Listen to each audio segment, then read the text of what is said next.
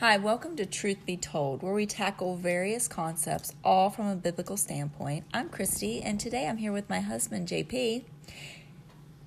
So, to, this month we are looking at different resolutions, and today is day 20. So, we're going to start off new. If you want to hear the previous 1 through 19, you're welcome to do so. But today we're going to talk about praying continuously. And I think we're going to start with First Thessalonians. JP, would you like First to start? us- Thessalonians five seventeen. Pray without ceasing. Ties right into you know the pray continuously.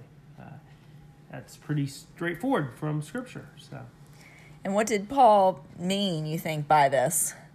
now, what what do you think? Well, I think that it's just obviously continuing in a conversation daily with Christ, even about the simplest things or the rough things that we're going through in our day. Continuous dialogue with God. Just an awesome thought. It's hard to grumble at your mate if you're in continuous dialogue with the Lord. You know, it's hard to grumble about someone cutting you off in traffic if you're in continuous dialogue with our God the Father. Right. Do you have any other scripture to share with us? I, I do. Um, the big one in my mind, besides First Thessalonians five seventeen, as far as praying continuously, is Philippians four six. Be careful for nothing, but in everything by prayer and supplication with thanksgiving, let your requests be known unto God. So in everything by prayer, in everything. There's there's more, but those are the main two that I felt like you know just really tie into exactly eh, what we're talking about today. It Colossians four two also continue in prayer and watching the same with thanksgiving. Mm-hmm. And I think too, I was gonna share John fourteen fourteen. Okay. If ye shall ask anything in my name, I will do it. Mm-hmm. So I think, and obviously we've spoke about before, God's way isn't always our way of how that mm-hmm. looks. But if you're in that continual prayer with Christ, then He is, we're giving it all over to Him, and He's mm-hmm. going to help us through those things. Yeah, for sure. For sure. Even the little silliest things that we say sometimes, like, where's my glasses or where's my keys, and those sort of things. Having that communication is going to help us with that. Well, I know I did that with such silly little things before, like searching frantically for them, retracing my steps, doing everything, and then taking the time to just slow down, pray,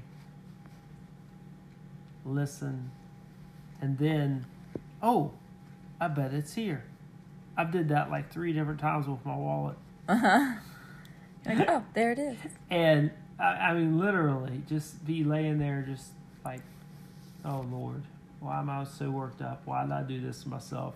And then, like, have a vi- like not a vision. I don't want to make this go like in a weird direction, but just a thought of, oh, I I, I think it's here, Uh huh. and go to that specific location And there it is. and there it is. And, and one one instance, it ended up being where I worked, which is in a different town, so I had to drive there because it was Mhm. a weekend, of course. Couldn't wait till the next day, and there it was, Mm-hmm. exactly where the thought came to me. wasn't from myself. Another time, I, I mean, looked and looked and looked and looked, did the same thing, prayer and thinking, and I'm like, I bet it's in the bed. And my lovely wife had made the bed. I mean, yeah, thank her. It was. Um, also, she did, but there was a hump right in the middle of the bed, it is and it was the wallet. Yeah, it was just a wall, wallet size up. And there was another time I, I don't remember the details as much of that, but there's two specific times It's something. just silly. definitely in a place you didn't expect it. Yeah, Right. yeah, Well, and I think that when we're in this continual prayer with God, then it's going to become our first instinct instead of um, uh, something else, you know, forgetting to do that. So if we're just in continual prayer, we're thinking about Him first. Anytime something comes up, that's just our first instinct is to go to prayer with God. So, how do you flesh this out? How do you live it? You know, you- you're talking to God the Father Uh huh. frequently. Mm-hmm. And He calls us to be in regular communication. Yeah, as we've shared. You Mhm. know? Uh, And if you're not doing that, then obviously you're not living out this resolution that we've, you know, put it put in place for ourselves. So, Right. and So Yeah. I guess we challenge you to also do the same thing as we've challenged ourselves to be in continual prayer. Do you have anything else to share? Well, just as we go through these resolutions, I like to say this from time to time. I, I don't want anyone to get confused and think, okay, there's all these rules and regulations right. To being saved. No, it's simply just doing what He called you to do be repentant and accept Him as your Lord and Savior. That's the call.